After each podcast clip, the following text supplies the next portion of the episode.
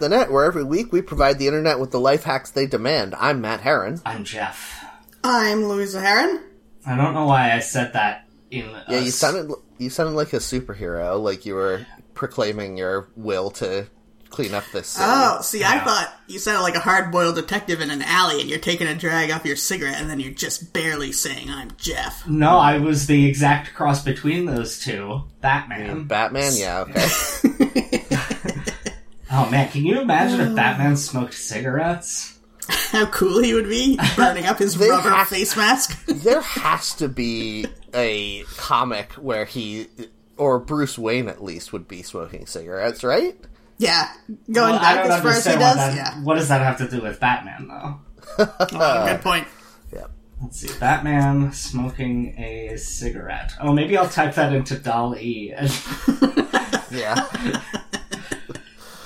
Uh, you're just gonna get a bunch of people's tattoos, I feel like. Is that a thing people would get a tattoo of, like Marilyn Monroe with a gun for some reason? uh, no, that's badass. Because they Which one, could Batman smoking a cigarette or Marilyn Monroe holding a gun? Marilyn Monroe holding a gun. Wow, I What if really you didn't got- say her name, did I? Marvel, yeah. What? What if you got a tattoo of Batman holding a gun? Because he would never do that. and You're a little bit twisted. Scandalous. That's what the Joker has. Yeah, exactly. Yeah, he's got a tattoo of Batman holding Oh, a gun. that's what Jared Leto should have gotten tattooed on his forehead instead of broken or whatever. Oh, it would make Batman so angry. I don't use a gun. You can't do that. broken. Oh, that would be- That's so sad. It was damaged. They're the, they mean the same thing. They're synonyms. No, broken is so much more miserable to me. If the Joker had uh. broken on his tattooed on his forehead, he's just like he's not smiling. Mm-hmm. He's not even trying to kill Batman. He's just like I don't care. Uh, that would be a good twist for the Joker if he was trying to lull Batman into a false sense of security by looking like he was going through deep depression. The depre- depressed Joker is my new favorite. Yeah. I'm imagining him with one of those discount stickers on his forehead that says irregular stock. Ooh. yeah. Uh, I like I like the idea of a manic depressive Joker. Do you? I Yeah, feel like 'cause- most writers in the 90s also like that idea and probably wrote him that way. no, we only get the manic.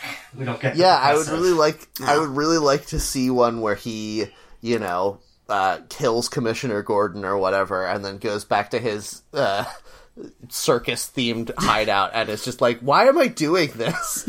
like, you know, turning off all the lights and like kicking a horse off the carousel or whatever. Yeah, he he uh, pushes the mayor off the tallest building in Gotham. He's like.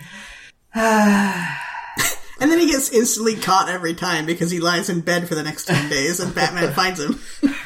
There's No, al- that's him. That's uh, like if he kept going out, he'd get caught. That's why he's so powerful. Is because he l- is Oh. low without even realizing it. Oh, yeah, and all the policemen are like, I can't believe this guy. He commits these terrible crimes and then he's able to lay low for a whole month afterwards. Yep.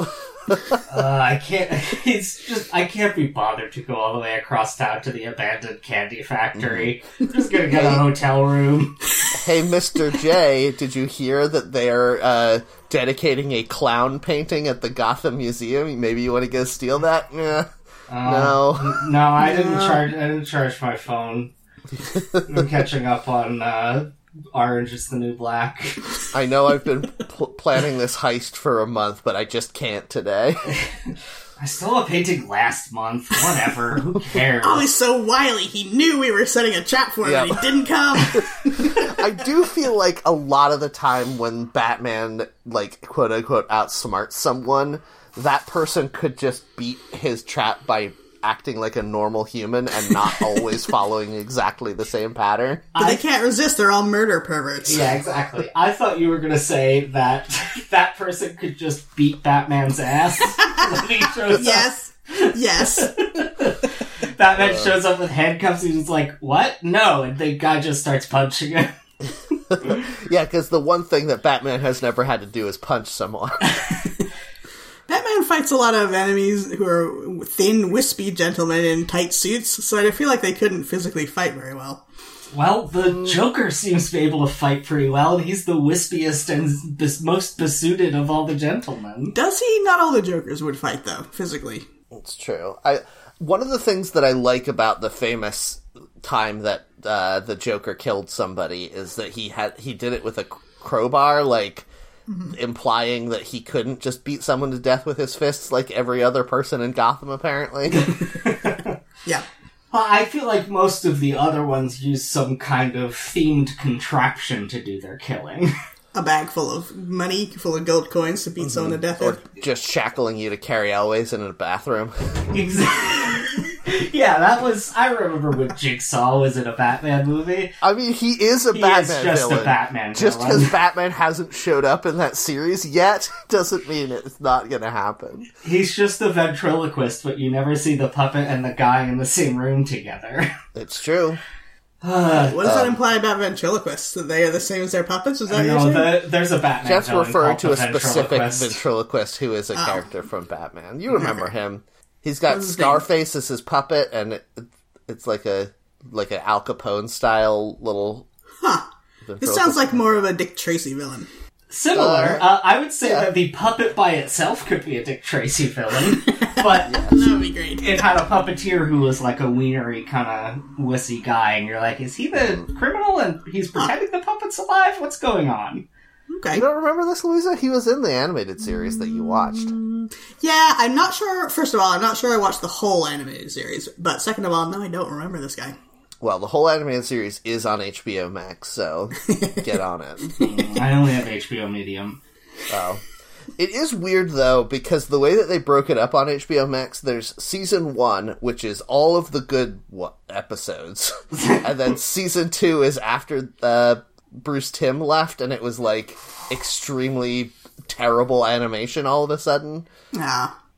You know, my pet peeve about uh, streaming services is they'll show you a show, but sometimes you still have to go to Wikipedia or whatever to find out the order of things or like when a season Yeah. aired. Like, if you, if HBO, if you are presenting this to me, if you own this property, give me all the information about it. I shouldn't have to go somewhere else to find out where this movie fits into the seasons. I also think we are at a stage now in pop culture where 100% of the time, as soon as someone stops binging whatever they're watching, their next move is to go to the internet and Google whether there's going to be another season or not. Mm-hmm. And, like, just show that. Like, Yeah. if you've announced that you're going to do season two of Julia, which they have, thank God.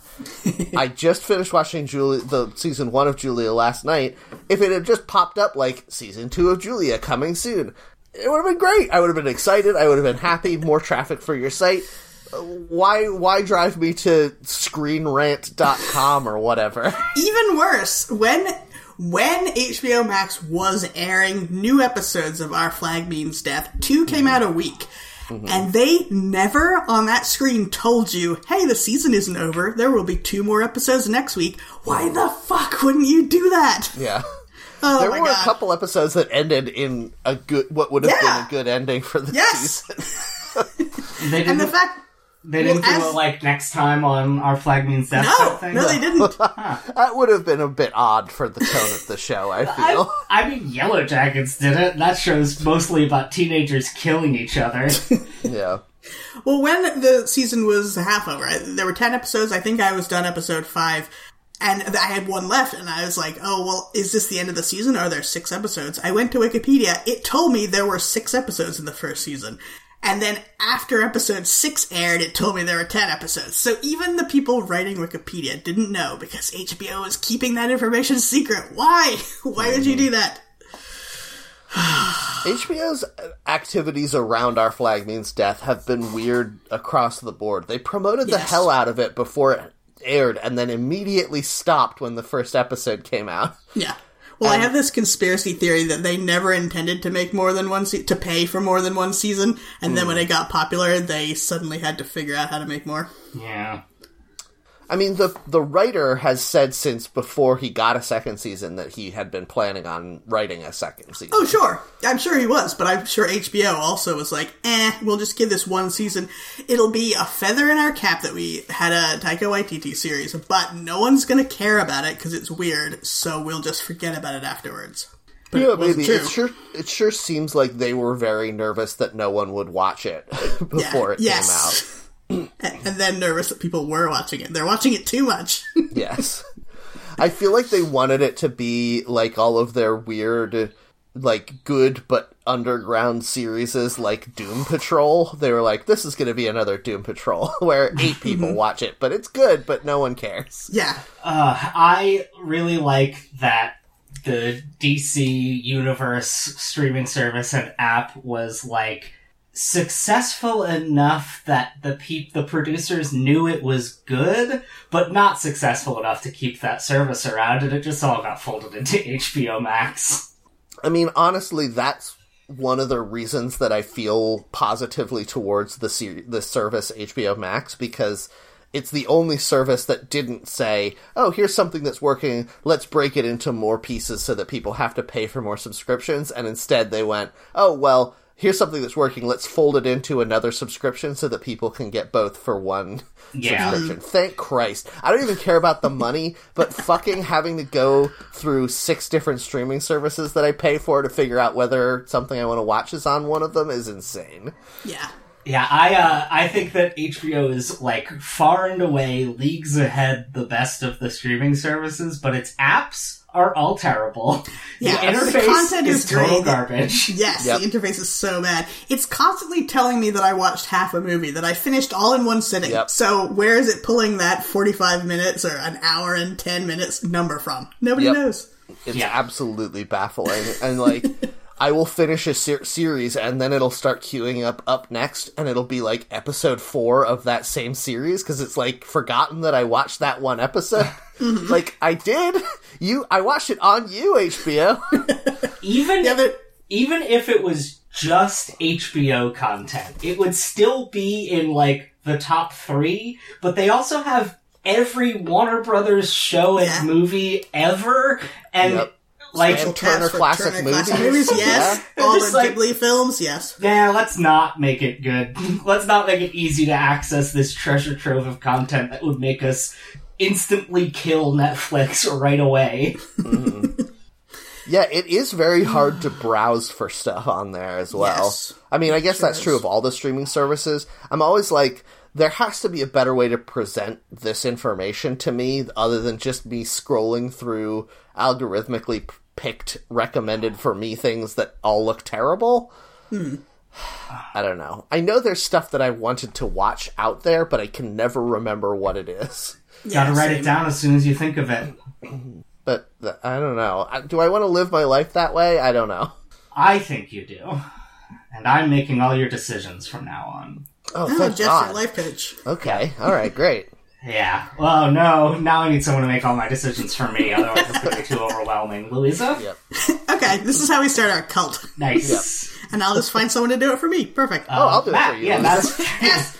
Yes! We've done it! I just had my my schedule open up a lot. So Uh, this is gonna be complicated. Let's rotate one person to the left. yeah. Uh, Point of order, we are all gonna have ice cream for lunch. Mm-hmm. I've decided there. Good. Oh uh, man, I'm gonna make that cantaloupe ice cream that Ben and Jerry's forbade the public from mm. having this mm-hmm. afternoon. Because it made people too horny. Do you know about this? You guys know about this? I like that you described it as they forbade the public from Yeah. having it, but I do know about it. Yes, go on. Yeah. Uh, in uh, when Ben and Jerry's was just one store in Massachusetts or wherever. Before it split into Ben and Jerry's. Yes. um, they uh, their most popular flavor was cantaloupe ice cream, which was made with real cantaloupe, and it's like you mash up the cantaloupe and mix the juice in and all this stuff. Um, and it was hugely, hugely popular. But as soon as they became uh, a place that like shipped ice cream around the the country, uh, they realized that the the green of the cantaloupe turned brown after like a day of being in storage, no matter what you did. Um, and so they they decided they were just going to cancel that flavor everywhere except their one flagship store. And then I think they even stopped making it there. But uh, at one point in history, it was the most popular Ben and Jerry's flavor. But you can't buy it; you have to make it. So I'm going to try making it. Pretty good. Do you like muskmelons? I thought you didn't. I do. I do not, but Jen loves them, so I'm mainly doing it for curiosity for my sake, and then handing the whole thing off to Jen to eat. Well, good. I hope it works out well. I want to hear about it. yep. Um, Muskmelon is an indie band from 2012, I'm guessing. It does sound like it, huh? Yeah. it's just Elon Musk claims that he invented fucking everything. Uh, wait. okay, no, I've processed that now. The emphasis was a little weird. Yeah. yeah. Well, You could fuck a melon, to be fair. that is true. you could also tell someone to do that as a way to dismiss them. Yeah, go Well, fuck a listen, if one person needs to go fuck a melon, it's Elon Musk. It's true. Uh, is now are these melons a type of berry? Oh no! Don't start this again. Again, I can never stop. All I Berry know discourse. is it's the You're thinking of Chuck Berry. And I'm back to let you know I can really shake him down. I'm not even sure that was Chuck Berry. No, it was. Damn it! That was Chubby Checker. Yeah, I think so. Matt. Matt, what is one Johnny B good thing you've been up to this week? Yay! Yep. Uh, well, this sort of ties back to both television series and uh, wishing for a time when there were small shops that would sell you ice cream. Um, I have been watching a BBC series that never aired in America and is impossible to get in America, but I done it through stealing. My favorite pastime, stealing. Um, they did a series called Turn Back Time. Have you guys heard of this show? I've not. So it was a BBC experimental series where they took a uh, what they call in England a high street, what we would call a main street in America, um, in a small town in England, and they bought all of the like closed down storefronts there, and then they fixed them up to be lots of different time periods in British history. So it starts in the Victorian period, uh, and then every episode of the show is like three months apart, and they make these shops operate as if it is the Edwardian period, or you know, uh, 1910, or World War II. Um, and it's it's like obviously modern day shopkeepers who are coming in and trying to operate under a set of rules written for them by historians. It's great. It's really interesting, uh, and like it shows you in practical terms why the forces of capitalism make it impossible for small businesses to succeed anymore. Um, in a way that you kind of understand uh, intellectually, but I think a lot of people are still of the thought process that like, oh man, if only the big business owners were nicer, were like didn't weren't such assholes, then this wouldn't have happened. But like the the shop owners on this show are all small independent store owners who hate big business taking over their stuff. And even they ended up destroying each other because capitalism made it impossible for them not to. Yeah. Yeah, of course. When people talk about, ooh, small business owners will be hurt. I don't care. Small business owners Yeah. suck too. No, Yeah. no, Jeff, no, you're taking the wrong No, I want to take that message too. lesson away from The this. the what I'm saying is the issue is not the size of the business; it's the system in which the business exists. Right, but you can't blame the people who own the shops for that. No, Uh, in real life, I will. On yeah, the show, maybe sometimes. not. Yeah, in, re- in in real life, small business owners are far more likely to have like OSHA violations and stuff. Just Oh, 'cause listen. no one can Yes. hold them accountable. I'm not saying all bu- small business owners are nice. I'm just saying all small business owners are bastards. well, that Yes. might be true. I'm not sure. Um, but anyway, it's it's good. It's fun to watch them wear weird costumes. Um, it's very fun to see like how a blacksmith had to find a new job after the Victorian period. What is the aim of this? Are they each trying to succeed in their time period? Like, are they competing against each other? Yeah, they kind of run it. It's weird because they kind of run it like it's a reality show where there's like at the end of each period, there's these the judges come in and review who made the most money and stuff like that. But like that's such a minor piece of it, and honestly, that's the least interesting part of it. So I don't really care about that. It's much more interesting to see like one of the shops is a couple who run an artisanal bakery, uh, and they're there to be the bread makers, but the wife isn't allowed to help until uh, 1910. so all the previous eras, the husband who isn't very good at baking is the one who has to make all of the bread for the whole street. They were so excited when they cast that couple. I bet. yep. Uh, yes, it's very funny, and like there are a few times where you see fights between people that are very clearly uh, like prompted by the producers of the show, where they're like, "Tell your wife that she's not allowed to help because she doesn't know how to make bread," and he's like, "Wait, uh, what?" But then he has to say it on camera, so that that's kind of hokey. But then there are some actual fights that break out over time, Yeah, uh, where you're like, "Oh yeah, well these people are living on World War II rations for a week. Of course they're gonna fucking hate and try to kill each other." Yeah, you really need that war looming over you to bring people together, huh? Yeah, I mean they do do some. There are some pretty emotional moments when like all of the men in the street just have to leave for a while because World War One broke out or whatever, uh, and that certainly uh, galvanizes the rest of the crowd. But you're right, like. At some point, being woken up every night by war raid sirens, you have to be like, "There's not even any fucking war going on." this is Yeah. annoying the shit out of me. Ooh, do you Yeah, think you're- there were people who thought that back in war times, where they were like, "The Oh, yeah. war, the war's not real. Why do we have these sirens?" Probably, Well, there were but- definitely people who like didn't didn't want to agree with the blackout, that sort of thing, and people had to like strong arm them into it. Because people Oh, are always man. terrible. wouldn't ah, to live in the days when one person doing something that put everyone at risk meant that they would get like stoned to death in the street and everyone would be like yes we all agree that that one person needed to die uh, i would love to live in a time like that I mean, I agree with you, and I know exactly the parallel you're making, but also there were times when the crops were bad, and they're like, we have to kill this old woman in town about it. yeah. that wasn't so good. no but there's got to be a middle ground there right You'd hope so. I don't know if humans have ever found it. You either uh, it's the lottery or nothing. you either die a sacrifice to the pagan gods or live long enough to become a, a vaccine truther yeah, Mhm. God. That'd be a good t-shirt, huh? yeah Yep, that's actually what the Dark Knight was about.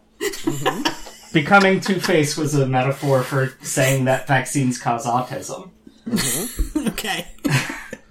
That makes a lot of sense to me. Uh, anyway, the people in the show are varying levels of awful, but uh, several of the shop owners are very sweet, and it's really interesting to see people who have skills who are actually good at doing things doing those things for a living and how societal pressures make that easier or harder as time goes on.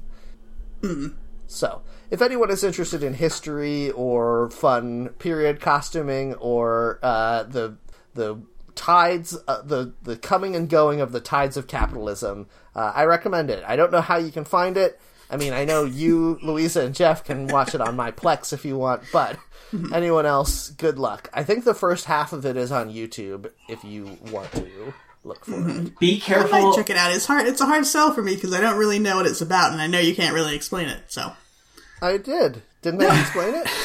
no, I mean, I don't get the the thrust of like you say it's sort of a game show, but not really sort of reality. Yeah, show, what are the not really. goals of the I, contestants? it's, I think it's mostly like a, a a way to like have a living history of these things, so that you can see the pressures that people went through Okay, in times when cameras didn't really exist. I'm sure if I saw like a trailer for it, I would understand better. It's fine. Uh, don't watch out that you don't do what I did and Google Turn Back Time show and find the other BBC One show from a very close to the same era that was a talk show about celebrities and what they regret. Oh no, I, I didn't know about that one. When I was trying to find it to steal it, uh, I found a lot of people who labeled Cher's Turn Back Time video as a show. The episode where she's on uh, the uh, Navy ship. Battleship, yeah. That's every episode. It was not, it's like one of those Return to Oz style sequels where it comes out a long time after the original. that was Turn Back Time for Cher's career. Yep. Uh, that was a good song, though. You can't deny it. Yeah, I do like that song. I would never. It's a good one to sing. Anyway, uh, Louisa, what did you do this week? This week I've done something that I've thought and worried about for a long time, but I actually did it, and I. Assassinated Yes, Abraham no. Lincoln. oh. I've always wanted to. I found him in a wax museum. I cut his head off. You invented your time platform so you could go back to b- before your mother got sent to hell. And Yeah, I should have said, speaking of turn back time, I've invented a time machine. Yeah. Uh, I have opened a um, artist shop on Threadless, nice. which is a. It's interesting. They're they're kind of a unique company. They sell art on T-shirts and uh, consumer goods that people submit to them, and the thing is, they don't they don't buy it from you. You still own the rights to your own artwork, and they will just print it for you, and you get a cut of the proceeds. Uh, they do this for artists that people vote on. So if people really like your design, they'll print it. But now also they offer a way for anyone to upload their own designs and have their own little shop. So it's not like you get the publicity of being uh, picked as a famous uh, piece of art that people really want on a t-shirt, but you do get to make your own stuff. So I'm doing that. Yeah, when when you told us about this, I didn't realize that you were selling it on shirts because I didn't realize that uh, Threadless had this storefront functionality now, that which is very cool. I think that's a good idea. yeah. Yeah, I don't I don't know of anyone else doing this where you can you can set up your designs in a shop and then they handle the shop stuff. Of course, they take like 75% of the money. Yeah, obviously. But Yeah, I I feel like I mean it's not a million miles away from how Etsy was when it first started, where it's like. Yeah. You're an artist or a craftsperson. You should handle the making of the thing, and then we'll handle all of the web part of it, and Mm-hmm. like we'll take a small amount of your money. Now Etsy's all you know algorithms driving people to certain stores and bad stuff, but in Yeah. the, in the early days, I felt like that was the same sort of ethos. Yeah. I feel like any platform for artists where the artists who use it have good things to say about it, that's a hmm. good sign, and that's hmm. very rare. Yes, But people do like Rick short-lived almost always because as soon as it gets popular Yeah. enough, somebody's going to be like, "Oh, well, we could be making more money off this by screwing people." yeah, by just taking their artwork, giving them a hundred dollars and taking their design forever. But Yep. no, they don't do that. Um, so yeah, if you are interested, it's the dire mushroom at threadless dot threadless dot com is where you would go, and you'll be able to see my shop. I just have a few things right now, but I'm going to add more. Yeah, So I told you I already did. I already bought one, Louisa. Why are you? Selling Thank me you. This. Ah, I gotta get the other, the rest of the market. Jeff, I gotta get the. Oh no, I already bought one too. Damn it! I was just going to wait and not tell you until it arrived and then post a picture of it. Oh, that's exciting. Well, thank you guys. Um, it was a hard process for me because um, I make all my art physically. I paint with paint and ink stamps with physical ink on real paper. And it was very hard to convert these images in a good way to digital because I'm not not comfortable, not even really interested in learning a lot about making digital art. So yeah. I forced myself to learn a program that would let me take my scans of my pictures and convert them into the type of image file that I wanted and needed to put on the website. And I did it, and I feel very good about that. Yay! Yeah, I'm glad. Very you, hard I'm- process. I'm glad you figured it out because you are extremely proficient with the like uh, mechanics of your your physical arts, but. Uh, I hadn't realized that you had like no digital art background at all, so I was Yeah. like, "I'll just do it for you. It's fine." But then you figured it out, so now I don't have to uh, do it for you like some kind of weird jerk. No, thank you. No, I appreciate it. Um, it was also difficult because I have a bunch of art friends who only do physical art, and I have a bunch of tech friends, such as you guys, who only do tech things that aren't art. So there's no crossover to what is a good art program to use or how to use it. Uh, yeah. I mean, I guess that's true. I consider myself a little bit of an artist. Uh, Go on. an artist of um, of um. Yeah. what am I Yes. good at? Shit. Oh no. Oh, you were gonna pick something you were good at? I thought you were trying to just think of something funny. Oh no, I was trying to think of something that I'm good at doing, but I guess that nothing came to mind. The art of illusion. Is this your card? Mm-hmm. Oh, Yes. I wish I was good at that. That was my card. Yeah, good. We've done it. I don't even know how I knew that was my card. I couldn't see it. Oh, you were just looking at a card that was sitting on your desk, Jeff, and of course that's your card. You're in your house. Mm, Yeah, but Louisa knew when I was looking at it to say, "Is this Ah. your card?" So Exactly. illusions. Uh, here's my problem talking about things ever. I feel like that part of The Simpsons where the doctor tries to explain to Mr. Burns about all his diseases and is like, they're stuck in the doorway. It's Three Stooges syndrome. And he tries to push a bunch of little toy germs through a door and they won't fit. This is me trying to give information, and all my information at once is not fitting through the door. So I don't know how much I've actually explained my store at this point. What do you uh, guys think? I I threw in the fact that it's Mm, t-shirts primarily right now, which is the main piece of information I didn't have before mm-hmm. and needed to have in order to make a purchase because a lot of online stores now just sell cool art on stickers and that's great. But I don't have a thing I want to put stickers on in my life. Yeah, mm-hmm. that's the issue. Yeah, the interface is very good with Threadless. It'll let you choose what type of merchandise and all the different colors that you want it to be available on. That's Yeah. great.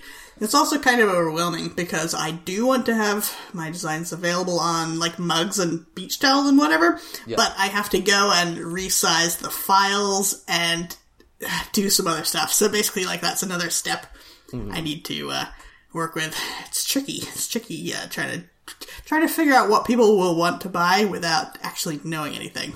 I guess the main question you still haven't answered is when will there be uh, designs related to this show available for people to purchase? Uh, we need to come up with some good ideas. So I'm Oh throwing it God, back we're at you never guys. gonna do that. yeah. You, All the times we said that would be great on a t-shirt, I didn't write those down, so we'll just need to come up with a bunch of new ones. well, you don't do a dumpy pumpkin Yeah, that's the one I design. I, don't say. know who you are. Oh, I will consider it. That will be such an inside joke that will anyone be interested? I mean, you could just do a pumpkin stamp and then With a huge butt? and and have the title dumpy. be dumpy pumpkin. No, have it be a pumpkin, uh, just a pumpkin design, and then do it. You can only buy it on the butt of a pair of shorts. Yeah, beautiful. Yeah, great. I'm sure that'll be well worth my time. Your se- your seasonal designs should just be based on those beautiful phrases, but they don't mm-hmm. have to reference them in any other way besides that they were the prompt for your art. yeah, hmm. okay. we still haven't come up with a spring one though, or a winter one. I thought we had a winter one that was Christmas related, and I don't remember it now. Something about candy canes? Possibly. Candy Cane Lane, No, Jeff. Jingle Bell Rock. Now, now we're getting somewhere interesting. yeah. Uh, the Jingle Bell Rock. rock with jingle Yeah, bells on it. uh, Yep. the Jingle Bell Rock is sort of like the Rock of Gibraltar for Christmas.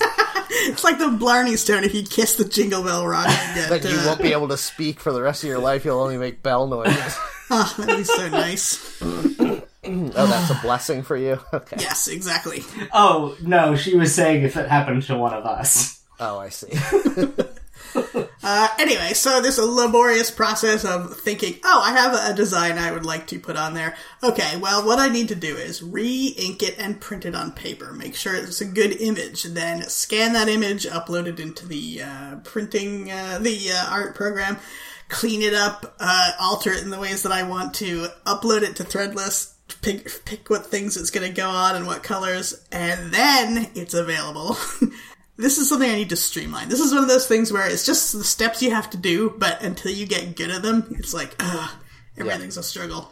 it is nice once you like when you start something new and it takes forever if you can continually remind yourself like well the next time i do this it will be so much easier to do this step. And then once that step is easier i can focus on improvements to this other step.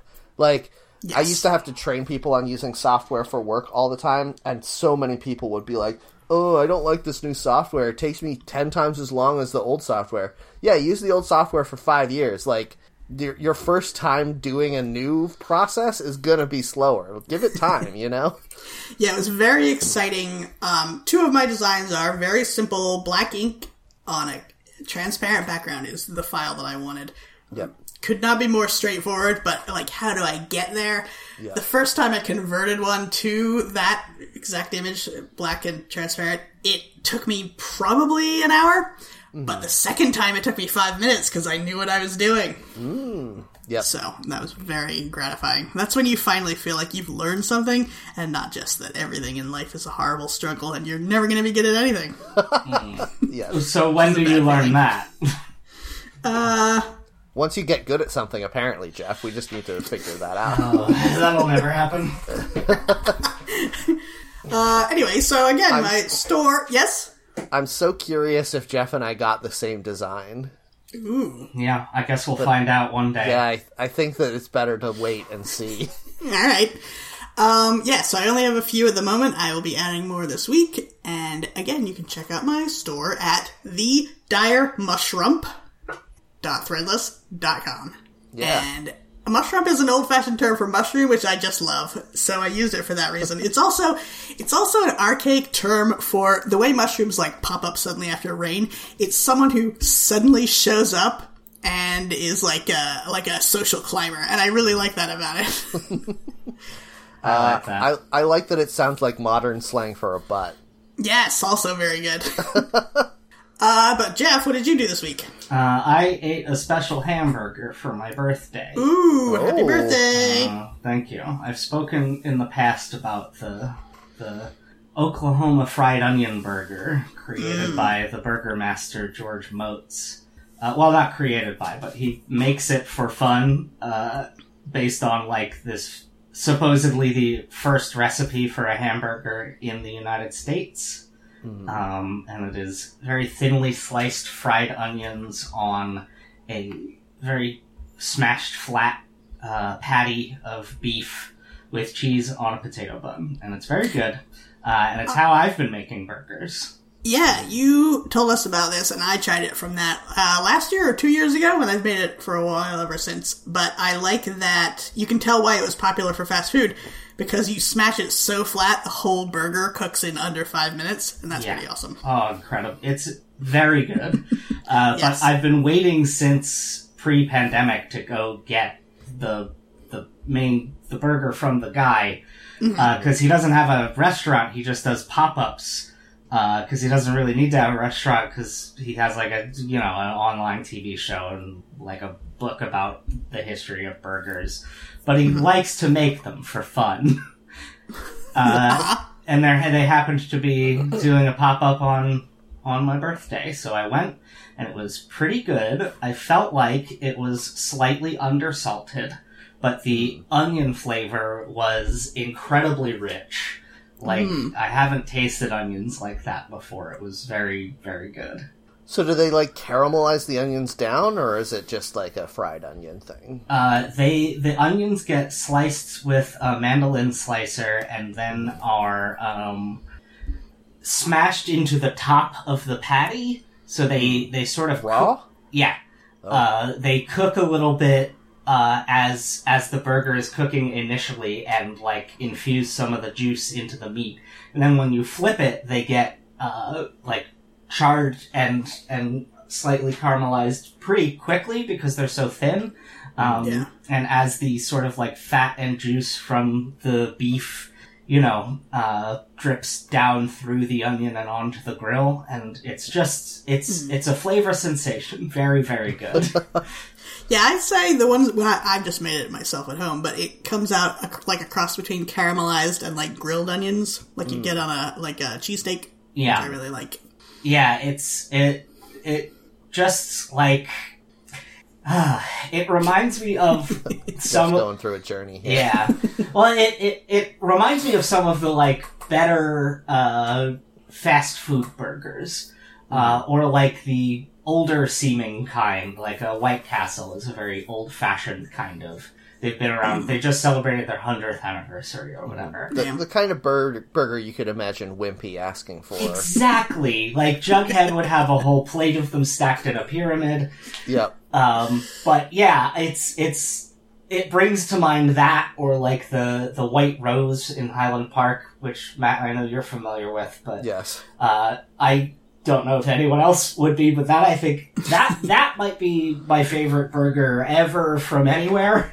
Um, but also thinly listeners- smashed with onions. For listeners who didn't go to college with Jeff and I, the White Rose was a, a little diner that was the only place that you could that was open 24 hours a day that you could reasonably go to from uh, our college hometown, or not college hometown, our college town, uh, without having to get on the highway. So people would go there to get like burgers and stuff at like three o'clock in the morning, and they were they had famously good burgers question mark i thought they were okay they weren't the best burgers but Uh, I want to know about this burger, Jeff. Did you get cheese on it? and What kind of cheese? Yes. Uh, the only options were uh, double or single, uh, with or without cheese. Um, and it comes with uh, American cheese by default. I got, I ordered three doubles with cheese uh, and split them with my partner Sam as we sat in Prospect Park under the shade of a enormous, enormous tree uh, that I do not remember the name of the species of the tree, but there is another person there who knew all about the trees. They just hang out telling people about the tree because they're so excited about was it. it the lorax Yeah, it was the Lorax. okay Um, he was saying something about a onceler, and uh, he got kind of horny when he was talking about it. Last time I made my own burgers, I I like to grind my own meat for burgers, and I uh, I ground I froze a stick of butter and ground up a stick of butter into it. Holy and man, crap. You guys, this is a good plan for making burgers. Yeah, Cooks Illustrated says to do that. I'm like, oh, that is smart. It's a good plan for dying. I mean, It sounds to really though. good. you're already eating red meat. Like it's it's not that much worse. I wonder, could, like, do you get a leaner cut of meat to grind the butter up with? Uh, n- well, I I usually do a brisket, which is not a very lean cut of meat. Um, It is but- if you trim it. well, I The actual I don't, muscle is Yeah, quite. I don't trim it that much. I trim it a little bit, um, but then I usually do a brisket and then a couple short ribs, which are very fatty, Hmm. um, and that that comes out as a pretty decent balance. But I found that the butter adds a, a sweetness to it that Mm-hmm. that offsets the savory flavors in a really nice way. delicious. Now Jeff, hold on. You burgers. said Go on. you said about these fancy famous burgers. Yeah. Uh, The choice was American cheese or, but then you didn't say what the or was. Oh, cheese or not cheese? Oh, okay. So they only had American cheese. Yeah. Uh, Okay, American cheese, uh, the the like beef is a very specific company, like Schweid and Sons or something, and then Martin's Mm. potato bun. Um, and the you know the small menu means that it was two guys cooking, and they were making like. God, maybe forty burgers, at, forty burger patties at a time on each of their grills. Uh, so like it was a long line and then a long wait for the burger after, but not that bad because it would be like, oh yeah, I waited in line for maybe ten minutes and then after waited for And like all I got was this lousy T-shirt. exactly uh waited after for my burger for like twenty or thirty minutes, but like every time burgers came up, like ten people got all their food. Yeah, I was gonna say it's nice with a thin burger like that that you don't have to worry about how people want it done because Yes. there's just cooked or not cooked. there's nothing else. Yep. Uh, yeah, that's that's what I liked about it, and that's what I liked about White Rose when I used to live near there. Is there were times where I ordered a burger, and before I finished paying for it, the guy at the grill had handed me the burger already done and ready. They have Yeah. pretty good milkshakes there too. Mm. They're Uh, really good for if you were hungover. well, everything's good for that. Everything that you can get in a college town. Yeah, getting a little greasy burger and a milkshake is a great hangover remedy. I found. Ugh. Now I'm thinking about burgers, but no, I have tacos that I made yesterday, and I will survive on tacos for the rest of the week. Nice. Tacos. I made spaghetti and meatballs last night, and I'm like, how how many days is this going to carry me? Mm, depends on uh, how hungry you are for meatballs. yep. Did you make like a whole big like cauldron of them, like a like a Strega Nona? I've realized that um, that there's no point in making a meal of spaghetti without just making the whole box. Like, just dump the whole box in there. Otherwise, you're just wasting your time. I agree. So I don't agree at all. I do like a quarter of the box at a time. I'll I'll do that if I'm having like a little lunch pasta dish or whatever. But if I'm making Mm-hmm. a dinner, I mean, part of it, Louisa, is that uh, you know I'm making dinner for for two people, and Yeah. having leftovers means we'll go through them fairly quickly. Ooh, so it's you're a little different. for two. Yeah, 'Cause you have Hold on though. Do you find that being able to store cooked pasta and then reheat it works? Because I would always rather boil it fresh. I've never had a good experience storing it. Um, if you're if you're having a meal where the pasta really pops out as like the the star of it, you know, like a scampi or whatnot, Yeah. um, then then yes, you're right. But in um, spaghetti and meatballs, where really the flavor of the pasta is going to be covered up mostly by tomato anyway, I find guess that it doesn't true. make a difference. and the sauce will stop it from sticking together in the fridge, I suppose. Yep. Uh, I, I, I every civilized human after their pasta is drained drizzles a little olive oil over it and tosses it so that it doesn't stick together though right Well, I don't if I'm going to put a sauce on it because I want it to absorb that sauce. I want it to absorb that sauce. It's going to absorb the sauce. the oil helps it absorb the sauce uh, I disagree with all of this. I think it's a foul perversion. No, uh, I, I, I'm fine reheating pasta. If you let it cool, Yeah, if you let it cool to room temperature before you put it in the fridge, it doesn't stick and it doesn't get all gloopy. No. no Or- jeff and i are right Reheat it. You can also reheat it by like tossing it in a pan with some garlic and oil. That's pretty good. Or you could just boil some more water and make some more pasta because it takes five minutes. What am I? What am I? Have all this goddamn time in the world? I have a microwave and major depressive disorder.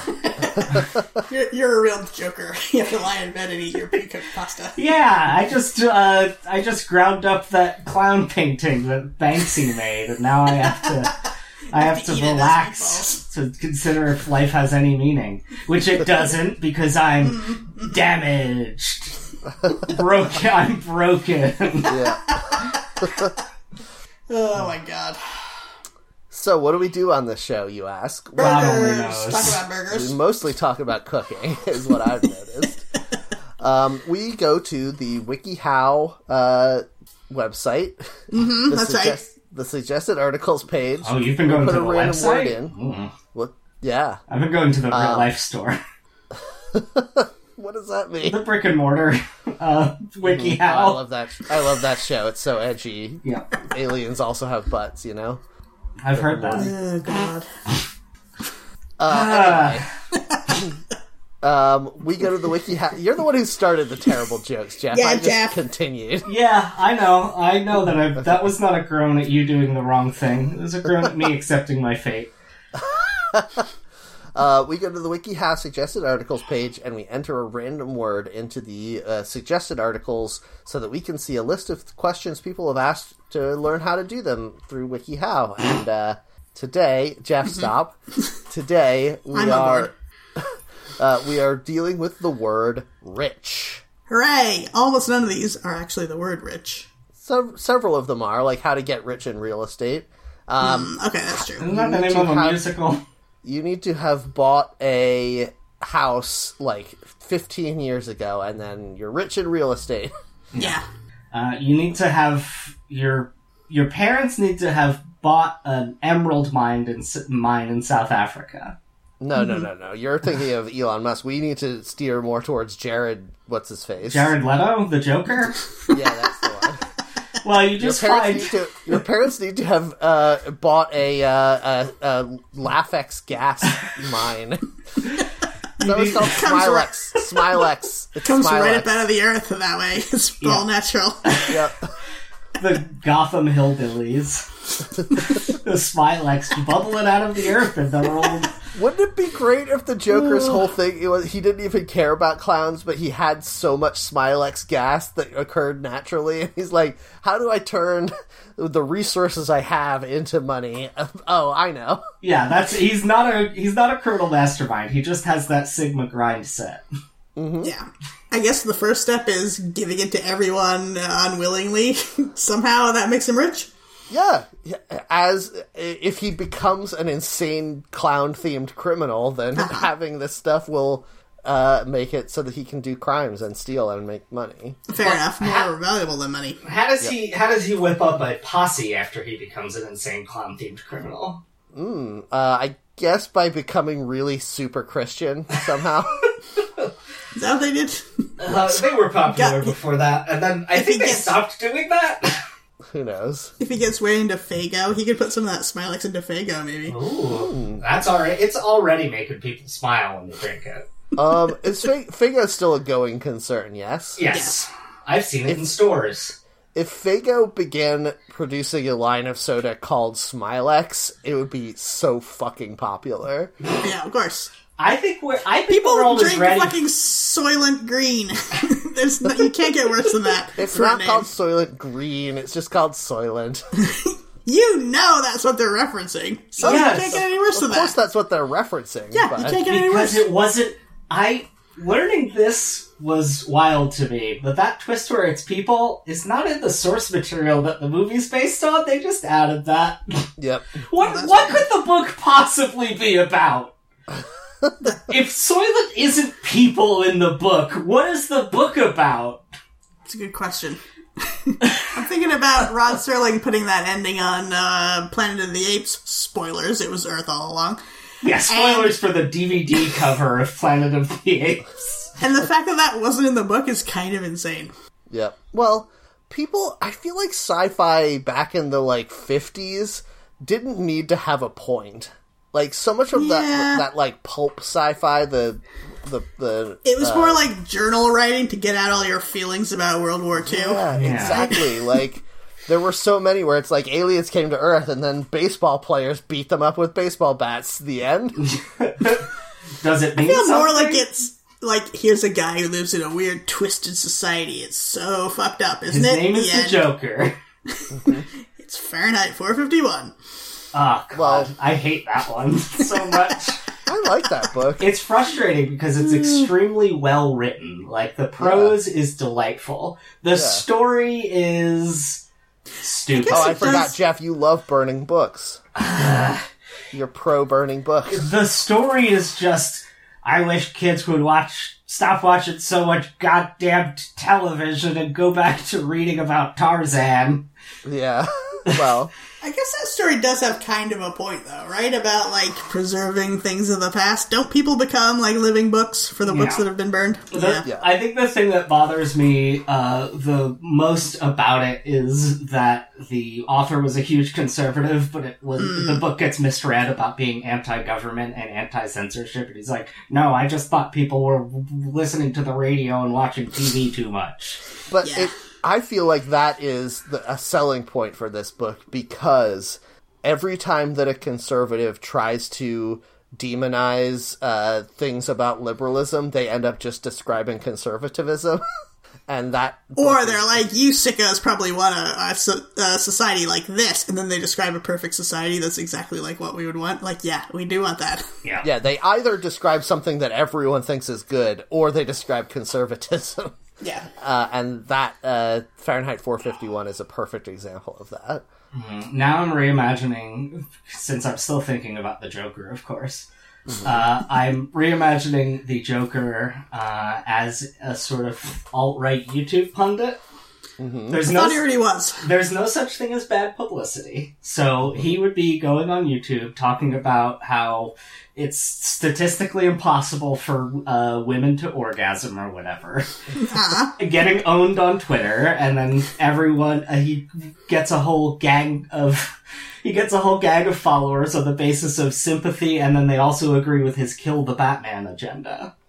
Yeah, Uh-huh. if, if in the next five years, if there isn't a Batman comic wherein the Joker has a very successful YouTube series, then the writers of Batman are just not doing their job. Yeah, I mean, like the J. Spider-Man. Jonah Jameson Exactly. already runs a fucking uh, Alex Jones style radio empire. Yeah, they turned they turned the Daily Bugle into Infowars, and everyone was like, "Yep, makes perfect sense." Yep. That's a shame. You you want to like J. Jonah Jameson, even though he's a bastard. You want to Yeah. like him, though, also. Well, at one point, the idea was that J. Jonah Jameson wasn't necessarily a bad person. He Right. was just like trying to do a job of reporting what he thought was true.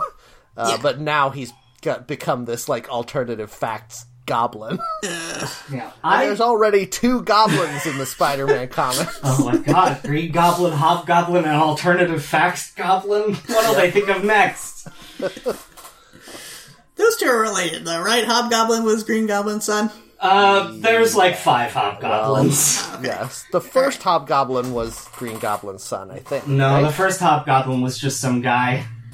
just a little guy, a weird little guy. Yeah, just a weird little hobgoblin. guy flying around. Uh, Was Gr- was Green Goblin both the th- Yeah. fa- Norman and then eventually Harry? yeah. Is that what I'm thinking of? Yes. There was also a heroic Green Goblin at one point who was uh, Ben Urich's son. I fucking hate how Marvel Comics had to make every villain a hero of a comic at some point. Venom is never a hero, you guys. He's a giant black blob of eating people. That's Yeah. his whole thing. He can't be a hero, god damn it. He's a horny goo alien who hates Spider-Man, and that's his only defining characteristic. Yes. the idea that fucking somebody made a movie of that where Spider-Man isn't there is insane. Oh my god. I, makes me so angry sometimes. I, The best Venom was Topher Grace with slightly pointy Yes. teeth. yes. I am so obsessed with the tease at the end of Venom 2 that made you think Venom and Spider-Man would meet, and then they didn't meet. That's very good. Venom's like, ooh, who's that guy? I'm gonna go hang out with Spider Man and meet him Yeah. and see what that's all about. And then he just doesn't meet him. We Nice. we talked on the show before about when we first saw uh, Spider-Man: No Way Home, the the post-credit sequence. I didn't realize that that was a sequel post-credit sequence to the post-credit sequence from Venom Two. Uh, but apparently, at the end of Venom Two, there's a there's a scene where um, Venom is sucked into a parallel universe and ends up at a like a a resort somewhere, and he's like, "Oh, I'm gonna go find this Spider-Man guy," and then he. So canonically, he just didn't. He decided to get drunk instead. Yeah. what are you doing?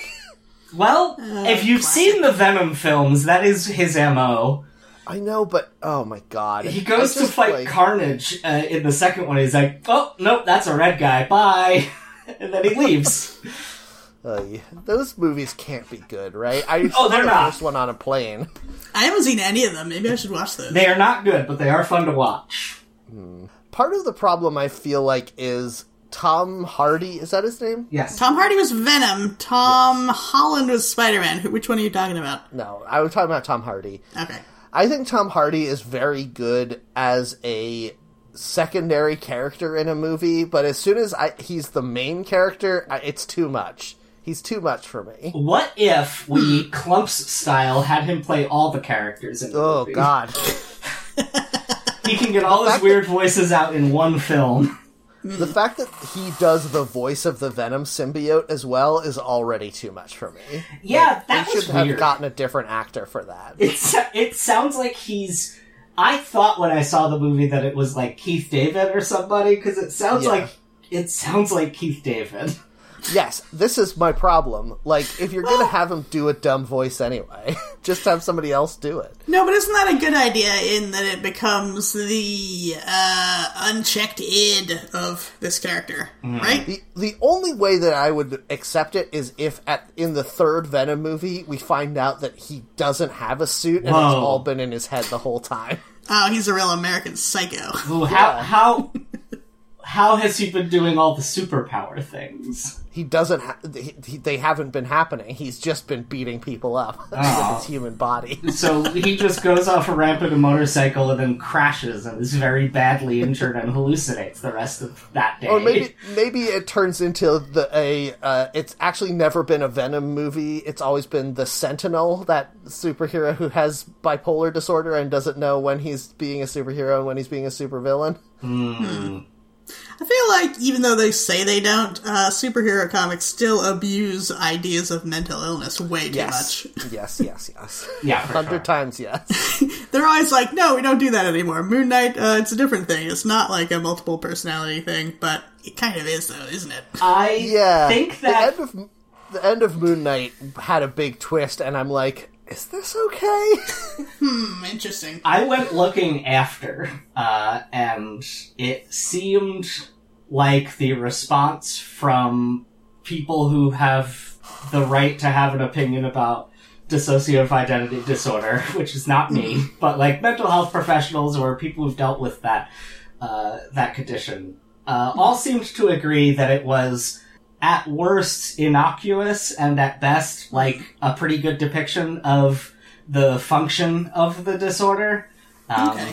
I guess that's something. Yeah. it just the thing that frustrated me about it is that they were teasing a certain explanation for his uh, personalities that made a lot of sense and would have been great and would have been magic so they they weren't like leaning on the mental health problems so heavily and then that turns out not to be true Yeah. Okay. I well, I mean, it see, it feels like it was enhanced by the magic. Like the magic participated. Um, I mean, many times Khonshu is like, "I picked you because you were already like this." yeah, but we also know that Khonshu is a liar. F. Murray Abraham never plays a heroic boy. Maybe he was just horny for Oscar, Oscar Isaac. Is that mm. possible? Uh, everyone mm. is. We Yeah, all are. exactly. Exactly. That show has two Oscars Isaac in it. Mm-hmm. Pretty good, At least. at least. Spoilers for the end of that series, but there's probably a third Oscar Isaac somewhere. We only ever see two on screen at once. That's true. But we do see him sometimes black out, and it's neither of him, but he still did a thing. Yeah, Okay. it's it's that uh that YA novel. Uh, I don't want to write an action scene thing, or I guess like The Hobbit also does this, where the main character just passes out for the coolest stuff. Yep. Oh yeah. It's like in old movies when if something very special effects intensive had to happen, you would just see the main characters watching it and reacting to it. Just mm-hmm. wincing. Mm-hmm. Uh, oh my god, did you see that airplane explode? They say, pointing at the sky. The season one finale of Heroes comes to mind, where there's just some blinking lights in the next room. Yeah, ugh. Man, they really whiffed it at the end of Heroes. Heroes, the first season of Heroes would have been one of the most perfect television seasons of all time. Yeah. Except, all we ever wanted was to see Peter Petrelli actually be cool. And then that's the scene they didn't show? Yep. Nope. He, he goes into a warehouse and it just kind of. No, all I ever wanted to see was Peter Petrelli not get those powers because he was so sure he was going to get them and he didn't. And that was the hook Yeah, of the been- pilot, and it was great. He fucking never should have got powers, and then they decided to give him all the powers because they don't care. The fact that they were like, okay, in season two, he's overpowered, so we need to take away all of his powers and then give him different, also very Yeah. powerful powers. Yeah, Fuck off. fuckers. Oh, yeah. Anyway, how do you find ostrich burgers? Speaking of burgers, Jeff, did you see any at your burger fest? Uh, no, I was of one mind. There may have been. I know there were duck burgers, which is sort of like a small, uh, short necked ostrich. That's true. I mean, probably. Do you think ostrich Here's the meat? thing. t- I've had ostrich meat. It Yeah, doesn't too. taste that much different from other poultries. Yeah, agreed. Also, I feel like anywhere that sells ostrich burgers will make sure that you know they sell ostrich that's burgers. true. So they're not. There gonna is be a for some psychotic reason. Okay, I need to explain. Louisa, you already know all this. Jeff, you're going to be surprised by this. Okay. I need to explain the the complicated history of a restaurant in Newark, Delaware called mm-hmm. Mad Max. That Okay. started out as mainly a bar, that which was called Ma- Matilda's at the time. Matilda's. Yes, it was started as Matilda's. It was a very slightly Australian themed bar. the owner was actually Australian. That was the only connection, though. Then it became an Australian themed restaurant in the style of like a TGI Fridays, more so than in the style of an Outback Steakhouse. Uh, and they had things like kangaroo meat and ostrich burgers and stuff like that. It was fine. Then they changed the name to Mad Max. Then they changed the theming of it to be macaroni themed, but they still had some Australian hints there. Yes, So you- I, I should mention at this point it's Mad Max M A C apostrophe S. Yes. But that's still an That's pretty Australia thing, kind of. That's fun. It is pretty good, yeah. But yes, it has nothing to do with anything. now it's just a restaurant where you can get like eight types of mac and cheese. That's all it is. So, like, that's pretty crazy. but at one Yes. point, Matilda's had ostrich burgers, which is why everyone from Newark, Delaware has had ostrich burgers. Yep. Hmm. They were fine. Yep. They are less good than turkey burgers. Mm-hmm. I do love their logo, which is a little wedge of cheese, a little cartoon wedge of cheese with arms and legs, reaching out for a hug from a little uh, cartoon piece of macaroni, also reaching out for a hug. but they can never hug. That's the the Oh, it's so tragedy of that sign. Ooh, tied in uh, to the previous one. How to tell an ostrich from an emu? Presumably while you're eating burgers of both. Oh, but one of them always tells the truth, and the other one always lies. It's true. Uh, then I'll Emus ask. are smaller, aren't they?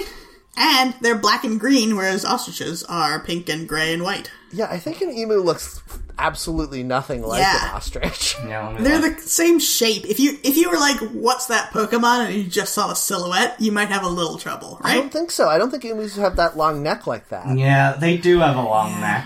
Oh, Uh, do they? Okay. It's it has more feathers on it.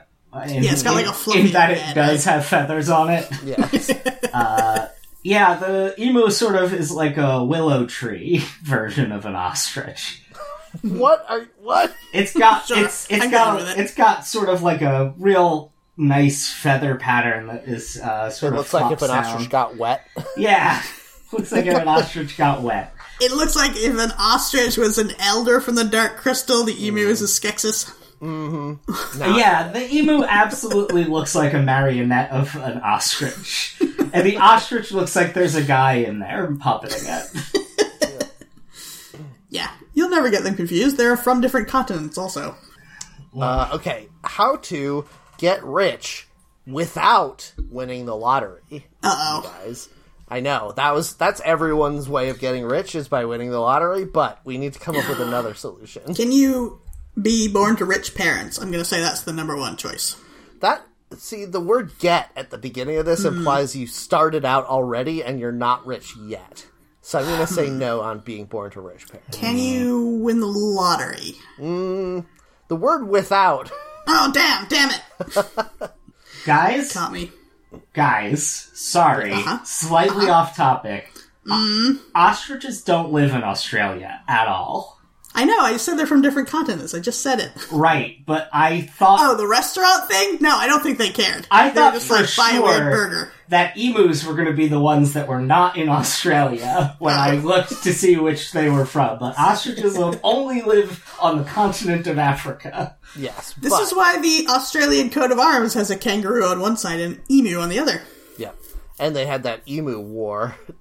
you know what I'm talking about? No? This is a real thing from history. Um, after World War II, I think, a bunch of veterans came back and didn't have jobs, so the Australian government was like, go make farms in the outback. And so they started growing wheat, and then a bunch of emus would come through every couple months and just eat all of the crops. Uh, so then the Australian government mobilized the army to fight the emus. But apparently, emus are kind of bulletproof. so, so they lost the war. Emu. Because emus have those floaty feathers, it's very hard to shoot at the part of them that is their actual meat. Uh, and apparently, they also are like they have like very thick skin, so you can they can take four or five shots before they go down. Uh, so yeah, the Australian army lost a war to the emus. And if they get close enough, they can kill you with a kick, I believe. yep. Although actually, there were no casualties on the human side in the war. Well, Okay. that's They just something, I guess. they couldn't kill emus fast enough to stop them from doing this, and so they just left. This is the absolute funniest little Wikipedia page blurb because it's like an actual war. Uh, it provides the date and the location, also known as Great Emo War. Emu War. Great Emo Ah, War. Emo that would be great. Oh, that's the insane clown posse against Cure fans. Uh, participants hmm. 20,000 emus. Sir George Pearce. Major GPW Meredith, Royal Australian Artillery. Hmm. Outcome failure. yep. I love it. Uh, uh, I said that thing a minute ago about the emo war, and I know that some people are going to be like, Insane Clown Posse is not emo, but if the emotion that you're talking about is anger, I think you'll find that they are emo. Now, I would like to say that the uh, decorated military of the emo war are definitely the uh, My Chemical Romance Yeah, in that the Black Parade, video for where they're sure. wearing military costumes. also, There's the guy from um, uh, Panic at the Disco who was always wearing a weird, like, Admiral's jacket. Yeah. Yes. Uh, Brendon Urie for sure uh, is at least adjacent to the dark carnival of insane clown posse lore. We've talked way more about emus than ostriches, which are actually on this. We've also talked a lot about the insane clown posse this episode. How to get rich in farming. Uh, grow drugs. Yeah, grow wheat, but not where emus can get it. Grow wheat, but with a D at the end instead of a T. yes. Yeah, that's right. Weed. I, I think that's the only way to get rich in farming, right? Uh, or be like a giant conglomerate. I don't think they're getting rich even. I mean, In fucking farming. ConAgra is getting rich somehow, Louisa. Oh, but they're getting rich from like wi- making uh, weird real estate shell corporations or I something. don't- They're not getting rich from the farming. I don't even know what constitutes getting rich anymore because, like, there's Yeah. no such thing as a profitable company for the most part. Like Uber and Netflix and, like, maybe even Amazon. Like, they don't. No, Amazon does. Those other ones, Yeah. they don't turn profit. They just keep getting investors who are like, one yeah, day, lots this of company's going companies to turn do profit. turn profits. Lots of them do. Like medical company, like health insurance companies for turn sure. a profit. Um, uh, like I think for a person, I would say you are rich when you could stop working altogether and live at your comfortable current level of comfort for the rest of your life. Then you're rich. So. Once I turn seventy, I'll be rich Exactly. because I'm planning on dying at seventy-one. Nice. Oh, it's very good. But how do you heal trichomoniasis with herbs? I am pretty sure that's the um, mm, neurotic disorder where you uh, compulsively pull out your hair. oh, can you drill a hole in your head? And I put like where the this is going. In there. You could put a little candle I mean, in you there. could do that. You could do those things. That is true. Would they help? Do you think? As much hurt. as trying to heal your very real psychological disorder with herbs would, yeah. I know I do one, wanna say- I know one herb that would help. Oh, it, could you get rich farming this herb? yeah. I gotta look up trichomoniasis now, so we're not talking about the wrong thing the whole time. But I think um, uh, rosemary is supposed to help you regrow your hair. Oh no, it's a sexually transmitted illness. Oh, damn it! Oh damn. um, you can probably put rosemary is the rosemary thing that- oil on it. I think rosemary is the thing that you hand to your lover before you throw yourself into the moat of the castle you live in. If I, if Hamlet has taught me anything, I thought it was pansies. she she has like a whole list of things she that's gives true. different people. Pansies are for thoughts. Rosemary for remembrance, I believe. Oh, Can, that's true. can you make a shirt where the title is Pansies are for thoughts, like T H O T S? Pretty good.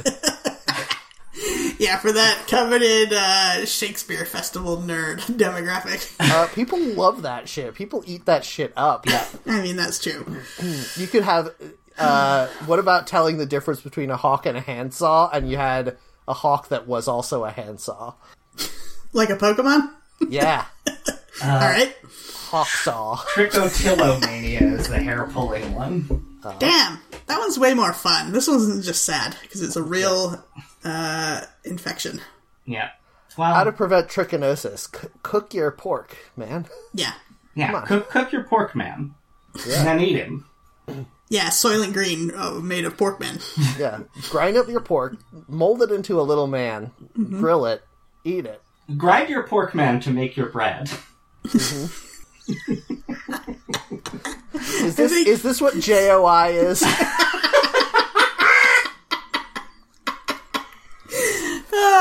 I was gonna say, I feel like we fully ground down this bit to find any comedy nuggets in it, and we're done with it now. but you didn't, you didn't re- reckon on me pulling out the uh, porno slang. We're ready to we're ready to ship the pink slime that we've ground it to so that it can go make subpar nuggets. Yeah. oh man, How to research Richard M. Nixon. you're already doing it. Yeah, You've begun. It's so wild that you would type the words "research Richard M. Nixon" into Yeah. WikiHow when you could have typed one less word into Google and gotten the answer immediately. Yeah, I feel like people don't know how to get good search results. Uh, which search engines are actively working against you being able to do. So I don't think WikiHow is going to help you figure that out. Yeah, you need to like you need to treat the algorithm of a search engine like a bad dog that you are training to be good. Yeah. And like as soon as you see something that is not what you're looking for, it'd be like, "No." Yeah, this not is what I wrong. wanted. Incorrect. I will not give you feedback. You're worthless to me. Yep, exactly. Yeah. And then you start spitting on the Google. Mm-hmm. Okay. Jeff, are you you're not spitting on a dog, are you? Well, when you do the "it's worthless to me" talk, do you, do You spit on a dog, afterwards? I'm just saying I don't say you're worthless to me to a dog, so of course I don't spit on a dog either. Uh, I do I do love saying incredibly hurtful insults to dogs because they Yes. cannot process them. Where you're like, look at this little asshole. I know. What's he up uh, to? And they're just like- chewing on a toy. They don't know what's going on. Or like if you, there's a squirrel in the yard and you're like, "Hey, you're a little fucker, aren't you?" He's like, "Yeah." You're the stupidest little guy that ever lived. I know. Oh my god, I love looking at birds and being like, "It's these dumb assholes." They're so stupid. It's very good. Is this a? Is this like just us thing? Yes, Are I think people so. gonna listen to this and be like, "These people are genuinely insane"? Yes, of course they are. Oh no. We're only here to reinforce each other's Oh, problems. That's why I don't listen to this show. How do you pick phosphorus rich grains? I'm pretty sure they glow in the dark, so you want to pick those Mm-hmm. after the sun goes down. yeah, but you have to crunch them up real fast. like wintergreen lifesavers. Oh, hit it with a hammer. I I was looking that up this past week because I always thought that it was something to do with your mouth, like the saliva in your mouth that helped it to flash. I didn't realize Oh, you no. could just hit it with a hammer and it would flash. Oh yeah, you could squeeze it with uh, with pliers. Yeah. Why does it do that? Because it's not a. It's, it releases light but no heat. Isn't that correct? Which is a weird thing. Yeah, it's some there the there's a chemical in there that like it more efficiently produces light than if it than sound or heat to off gas its uh Energy. That's amazing. We're, pro- we're probably not supposed to put that in our bodies, right? uh, uh it's It's a miracle of science. It was given to us by science. Look so. at lightning bugs. They got that chemical all over the place. I'm always looking You at can them. crunch those up as much as you want. I'm getting hugged by ten thousand of them at a time. the real Owl City. No, that's the place I go after the lightning bug hugs to get hard drugs. This sounds like a Dr. Seuss book you're writing about your, your evening. Yep. After you crunch up your phosphorus rich grains. And finally, how to act like Gloria Pritchett from Modern Families. Now, I swear is there to a God. thing called Modern Families? well, modern families, first of all. Oh yeah, is there a thing called Modern Families? Because it's written that way, I swear to God we've had this question before, because Pritchett is also spelled wrong. I really, really think maybe this is some kind of meme or something. I don't get it, but that makes me even more suspicious that it's a Zoomer meme. Hmm. Okay, well, Because it's all. I remember last time it was modern families as well. It sounds like a Lord of the Rings thing when you say Modern Families. Yes, it does. Let's see, I'm gonna Google modern families. Mm-hmm. I guess getting really good at archery would be a good start. I feel like being good at archery is like prerequisite to any fantasy thing, right? Yeah. Mm-hmm. Um, I would say first you need to research what this character is and what they're like, and then be like that. Mm-hmm. Watch the things that they do, and then do those things other times. Yeah. Uh, which character? Or I guess you could do it at the same time as them as for practice. This is Sofia Vergara's character. Yeah, it seems so. I've literally never watched even one second of Modern Families. Uh, yes, it's Sofia Vergara's character. Uh, I don't know. Drink a lot of champagne and wear a low cut dress. That seems to be what the Modern Family Wiki is showing one picture of her doing. Be really angry at your very old husband a lot of the time, I think, is her thing, And you're very. I don't think she's so- angry. She just yells a lot. well, That sounds uh, like potato patata. it sounds like a type of anger yep. when you yell a lot, a lot for no reason. I thought someone was going to reference "I'm not a player, I just fuck a lot," but that didn't come up. Is that it? Yeah, I think Yeah, so. all right. Well, thanks everyone for listening to the show. Uh, if you liked it, please rate and review us on your podcatcher of choice. And if you want to get in touch with us, you can find us on Twitter at HackTheNetPod, or uh, you can join our Discord to talk to us directly. Just send us a message on Mastodon to get an invite. I'm on Mastodon at Matt Heron at Mastodon.online. And also go to the Dire Mushroom on Hooray! Threadless. You scoop me. Well, you can do it too. We should all do it. Yeah. I would recommend going to the Dire Mushroom and buying some shirts. Uh, but if you're really interested in what I have to say, too bad. Shut up. Go away.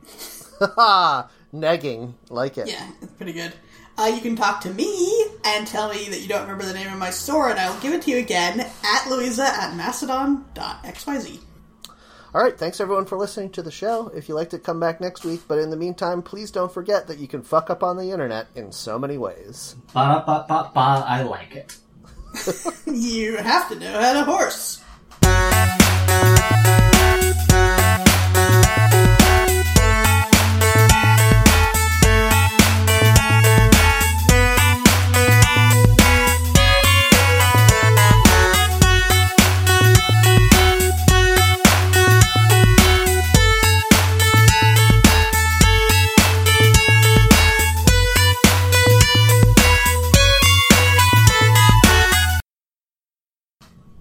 Your new catchphrase, Jeff. Yeah, it's one that I wrote down for a previous episode, and I don't know if I ever used it. I like the idea that there's little notes just around your apartment that are like, ba da ba ba ba, I like it. No, they're all in a Google document. All right, I'm Well, stopping not my fun. recording right now. Same. Okay.